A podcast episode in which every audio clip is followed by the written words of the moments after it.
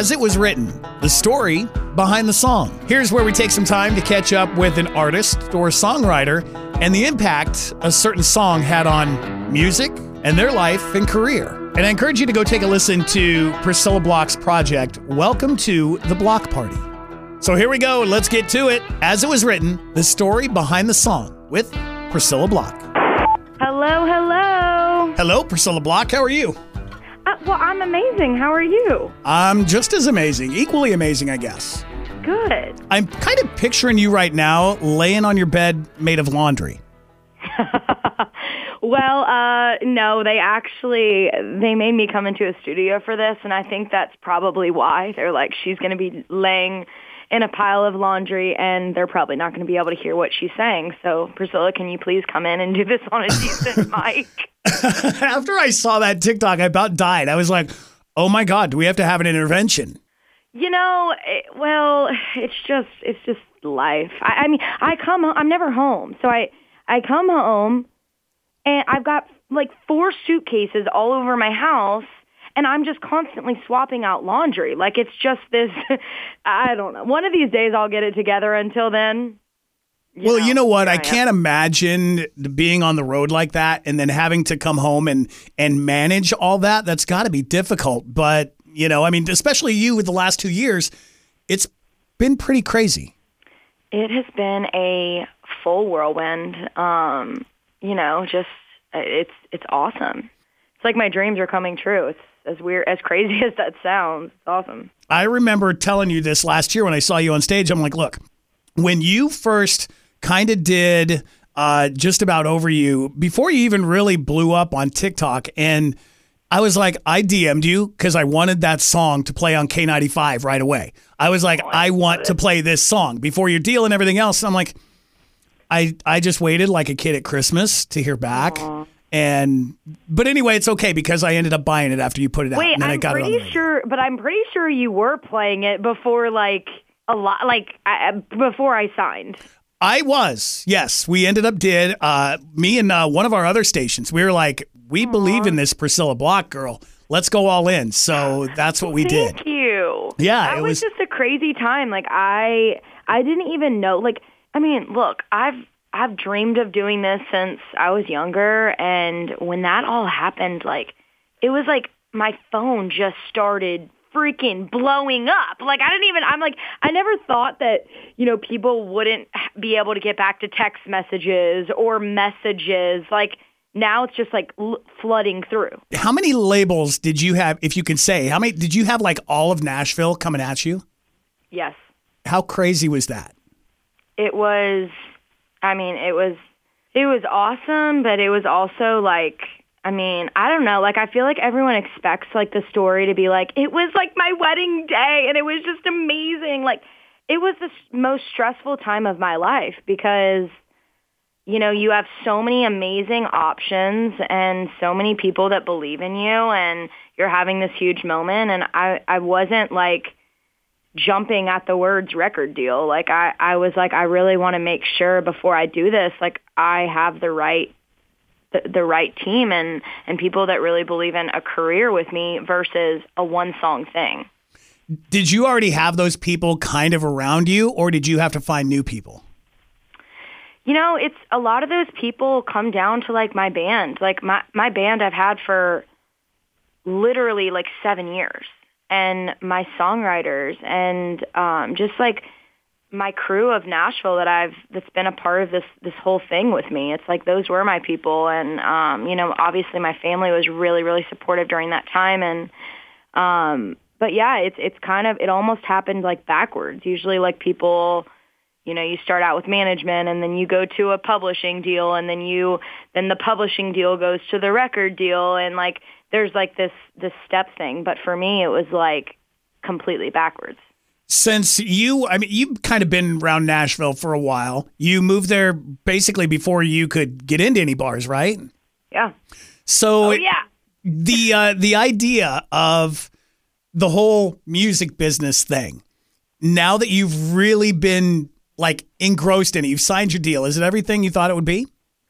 Um, yeah, I think that there's like so many things that I I learn like every single day. I'm like, you know, this a lot of people think that like once you sign a record deal you've made it. And like Right. that is just not the case. Like the the work like i i grinded for i've been in nashville for eight years. So i've i've been grinding for eight years.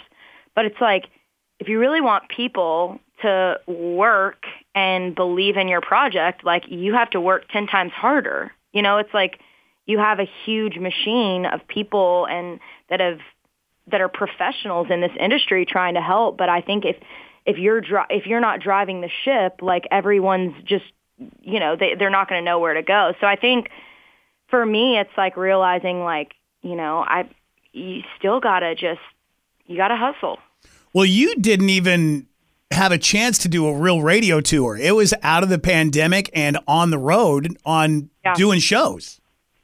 Yeah i mean we did that uh we did like when i was signing i mean yeah i signed my deal during the pandemic. I was doing tons of zooms. Did like a huge zoom you know introduced myself to you know tons of radio but and then when the world opened up i mean it was everything. I was touring i was playing festivals i was headlining i was doing kind of a radio tour in that. Um playing a bunch of radio tours going to you know meet as many people as i can that have been believers since the beginning Right. What uh what has been the most surprising thing you have seen since signing your deal? I think the the most surprising thing is um just like how many like the like outpour of support that I've gotten. Like that is really awesome. Like when you have artists that are like, "Hey girl, like I'm in your corner. Like what can I do to help? Hey, if you need any, any advice, like I'm here." Like that that just like I don't know, that surprises me. I, I'm like, how do these people know who I am? You know what I mean? Oh, of course. Um, but yeah, just the support um, that you see, and and I think that there's, uh, you, you know, on the other side, you also see the people that don't support it too. You kind of, it's like you you find out who your friends are in a way, or like who's who's in your corner. Absolutely. You know what? I feel like that's one of the coolest things about the country music format. I've been doing the country music format my entire adult life, which has been a long time. I'm not going to tell you how long, but it's been a long time. And you see that in the format that everybody champions everybody else and really gets behind them. And Yeah. that's what I love about the format. Well, it's it's special, and I I think that that's what I, I love about country music. You know, it's like we all we're all we're all in this together. You know what I mean? Absolutely. You say love it or leave it. I say unfiltered and as real as it gets. Is is that you? Yeah, I mean, I think it's a combo of both, and I and it fall. It, those two things kind of go together. It's like I I am who I am. Um, you know, there's there was times in my life where I felt like I had to fit in this box, and I'm just over it. You know what I mean? Like I, you like you either love it or you don't. And and it it happens to be very unfiltered, which is why you maybe might get both sides. I don't know. I just speak speak how I feel, and I write songs about my life, the highs, the lows, and um, that's it. Well, I feel like that's kind of what I mean. Aside from you, you have to have a certain likability as an artist and a relatability. And I think, especially in this format, watching you and seeing you on on shows or watching your TikToks or wherever I see you, um, you do fit the lifestyle, the format of of our listeners, and I think that resonates. I think at the end of the day, it it's it's exhausting. If I had like putting on a show every single day of like always having it together, like that sounds exhausting to me. I don't I don't I don't want people to think that. Like I want people and and it's crazy. Like we'll be out on the road and people will show, you know, I'm I hop out of the van and I literally last week I didn't even have pants on. I had a big t-shirt on. I got out of my car, no makeup, looking like a train wreck and this girl was like, "Oh my gosh, like are you Priscilla?" And I'm like, First of all, why do people never recognize me when I have my life put together? but the reason why they do is because I show that side of myself.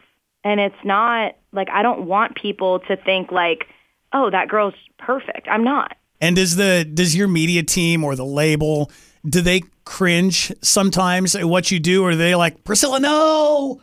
I mean, probably. They're probably cringing all the time. I mm. mean, th- mm. I cringe at my own videos sometimes. I'm like, why did I just do that?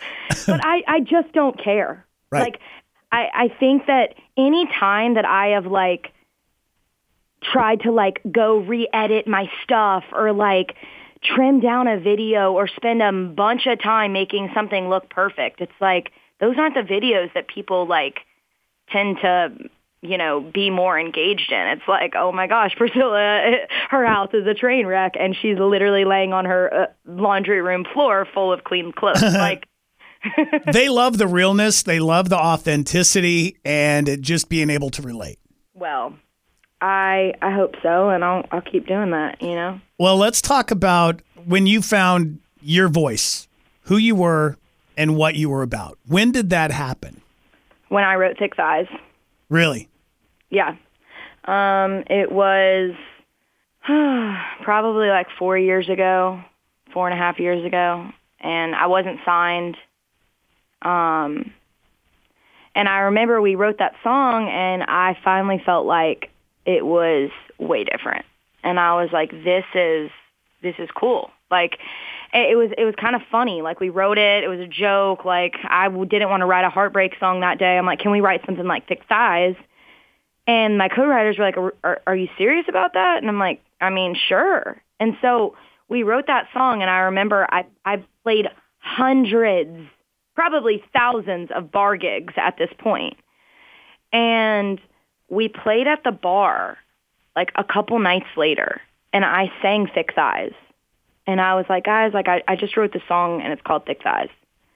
And I had never gotten a response the way that I did with that song. I mean, the whole freaking restaurant was like cheering and it was cool. And I looked over at my guitar player and she kind of was just like, holy crap, like what just happened? Like what? I wasn't singing Wagon Wheel. I wasn't singing a song that everybody knew. It was like brand new. It was me and it was different. And I think that like that was the moment that I finally felt like I was doing something fresh. And now when you go to a show, everybody sings that at the top of their lungs. Yeah. Oh, it's it's I mean, it's crazy because that is one of my staple songs, His Thick Thighs. That's awesome.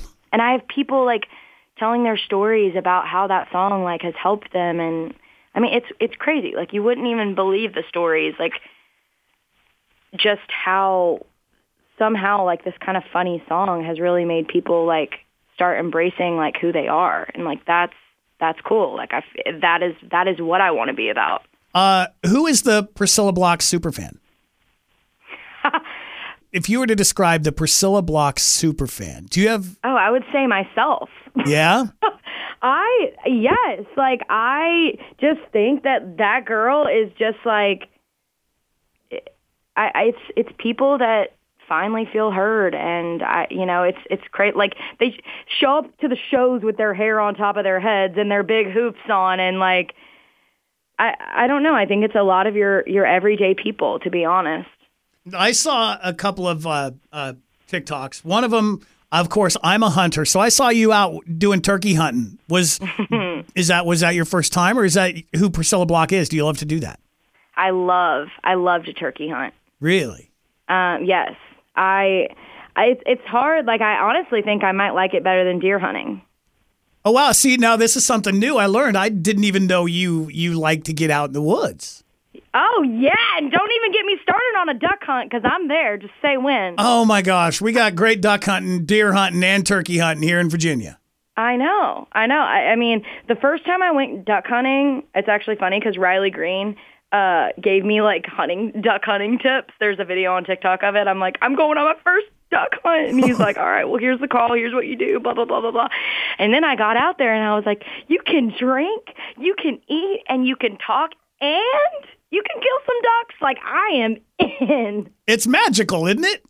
Yeah, it was it was a spiritual, a, uh, very very spiritual experience. Jordan Davis, Riley Green, Thomas Rhett, all those guys just absolutely love duck hunting. You don't have to be quiet. You don't have to be still. And No. those are, I mean, I'm not not that that's a shocker to the world, but I don't like being quiet and still. what kind of dogs do you have? I have got three rescues. Um, I've got a boxer mix and a border collie mix and a lab mix. Did you uh, get them at all different times and just like I need another one? I need another one. Yeah, my uh the boxer was my childhood dog, so she's a sweet little sweet little old lady. And then Bruce is my little boy. He's cute. Um and then Arrow, but no, I got them all at different times. Let's get the story behind the song on the song that got you noticed. Let's go back to just about over you. When did you write that and was it by yourself? Who did you co-write it with? I wrote that song July 2020. Um, and I wrote it with two of my girlfriends. I had COVID when I wrote it.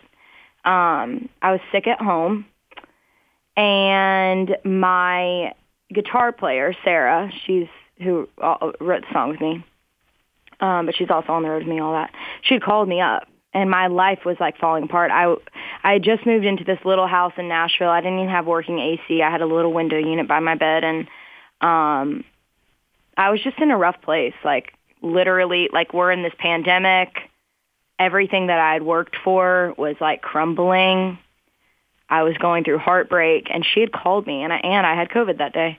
She called me and she's like, "Hey, we were supposed to write a song. Like, did you want to still write? Like, how are you feeling?" And I was like, "Dude, like, I need something." Like I don't know what is happening with my life, but it's a train wreck.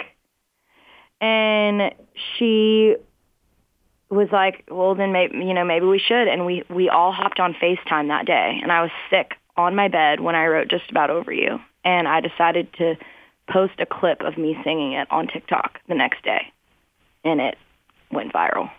There like there were videos that popped like PMS was one of my first viral songs on TikTok, and right. Thick Thighs kind of did its thing. But like, just about over you was different because people were just so invested in it. Like, where do we get this song? When are you recording it? I'm like, guys, like I literally wrote it yesterday, and it was crazy because when I saw what was happening. There was something in me that was like, I feel like this song's going to change my life. I, I knew it. I mean, I felt it too, like in every bone in my body. And um, there was a girl actually out in California. Her name's Samantha. She like basically did this call to action on TikTok and was like, "We love this song. Let's help Priscilla record it." And fans like all over like came together and helped me record that song and we got in the studio. I mean, I'm calling every producer that I know, like, how fast can you get on this song? I don't know what's happening with it, but I feel like it's about to be a big moment. And it, from dropping the song, like from writing the song to releasing the song, three weeks apart. Isn't that crazy how fast that moved? Oh, it's beyond crazy. But I think that like I mean, obviously there's songs that you hold on to and you and you want to I mean, My Bar, I wrote that years ago and it's like I it's now my project. But I do think that there's really something special in like driving a moment. And if something's happening, like maybe switch some gears and be like, you know what, I'm going to do this right now. Like th- eh, there's momentum here, there's a moment and you don't want to miss it. And sometimes you you miss moments. And I think that the reason why just about over you did what it was is I I was like I need to run fast. Well, you ran fast and it did great things. And at what point did the record label? I mean, at, the, at that point, record labels are like coming at you. Did you have to re-record anything for it when when the record when you finally got your deal done? Were they like, we need to do this, tweak this, let's get you in and do this, or were they like, let's leave it the same? So when I okay, so I I released a song, independent artist, Yep. Everyone's can like, who is this girl? What in the world is happening? I'm sitting like next to Nicki Minaj on like all genres. So crazy. And um, yeah, I mean that day that I released the song, that was when my phone started blowing up. Like, we want to fly you out to LA. Can you come to California? Like, I mean, it was the craziest thing ever. Like, people doing whatever it took to like, and it, and it was awesome, but again, very stressful. Um, so when I signed my deal, um, you know, they were like, here's, you know, what, what do you want to do with the song? And I was like, you know, there's, there were some things that I kind of wish I would have been able to, but like to do, but like budget, you know, all of that. And, um, and I had said, I was like, you know, if this is going to be my first radio hit, like I want to make it the best that I can. And so we went in and added a little bit more to it. Uh, Ross Copperman hopped on the radio edit and it sounds very similar. It's just a little bit bigger. You know what I mean? Yep. Um, but it, it's what's crazy to me is a lot of stations uh, played the original song. We did for the um, longest time. I I don't remember when we finally changed, but I was like, I don't know if I want to switch. But we did. We kept the original one for quite a long time. Yeah, and I I love that. And I, you know, I I was actually talking to somebody, and they they said that there was something really special in the original, just about over you, and it wasn't like I we it, we couldn't figure out what it was. like it was just, and that really encouraged me to keep my my guys and uh you know the the guys that produced my album you know were all involved in that. And it's like they don't know the do's and don'ts. So they don't know how to make a radio single incredibly polished which i think that's what people maybe kind of liked. I don't know. As a as a as a program director and music guy, I like sometimes the more or what's I guess it sounds more organic or n- not super polished. Super polished to me doesn't seem as real as it should. And sometimes that comes across and I'm like bring that down a little bit. And maybe that's why I played the original for so long. I just Yeah. there was something about it.